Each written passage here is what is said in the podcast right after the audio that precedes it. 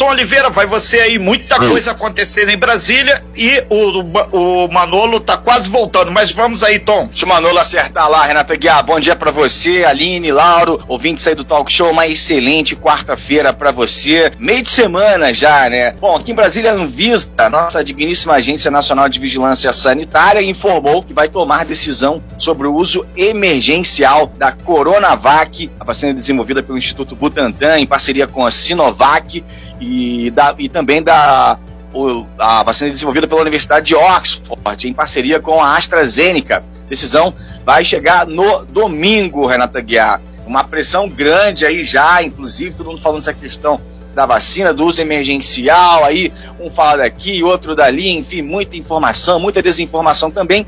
E a Anvisa é quem dá o veredito final. E no dia 17, em nota, a Anvisa informou que vai dar aí é, vai tomar decisão sobre o uso emergencial dessas duas vacinas. É, relacionado à Covid-19, o prefeito de Goiânia, o Maguito Vilela, morreu nessa madrugada por complicações aí da Covid-19. Ele estava internado há 80 dias. É, se tratando aí da Covid-19, ele morreu em São Paulo, no hospital Albert Einstein. A informação foi divulgada no Twitter do Maguilo Vilela na madrugada de hoje. Inclusive, o prefeito que venceu a eleição já estava internado, ele nem, inclusive, é, soube né, na hora que tinha vencido a eleição lá em Goiânia. Infelizmente, aí o Maguito Vilela, nossos pêsames, né, claro, a família do, do Maguito, que acabou aí perdendo a vida é, pra, em consequências da Covid-19. No Rio de Janeiro, o, governo, o ex-governador Sérgio Cabral foi condenado mais uma vez, viu, pessoal, a 11 anos e 3 meses de prisão.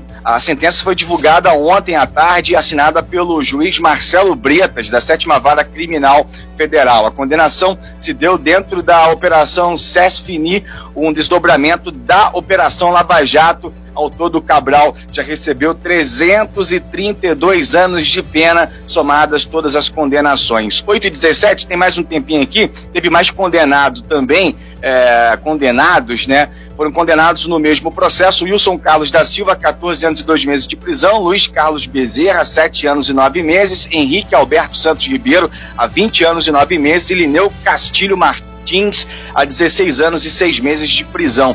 Uh, o Sérgio Cabral foi condenado pelo envolvimento no recebimento de propina na Fundação Departamento Estadual de Estradas de Rodagem, um FUN DERJ, no valor de teria recebido 18 milhões e uns quebradinhos pagos por empresas que contratavam obras com órgão, com um órgão, né? Então serve essa condenação, Renata Guiar, desses cidadãos aí que foram uma, condenados mais uma vez, exemplo para os nossos digníssimos políticos da nossa região e, claro, para o restante do Brasil, já que isso é notícia nacional, né? É, para que façam, trabalhem de fato aí em prol do povo e não roubem o dinheiro da população que faz muita falta e aí o Rio de Janeiro vive essa míngua até hoje justamente por causa dessas questões aí é, de desvio de dinheiro. Grande Renato. Pois é, Tom, são muitas informações e infelizmente o Rio de Janeiro sempre nessas manchetes aí envolvendo o desvio do dinheiro.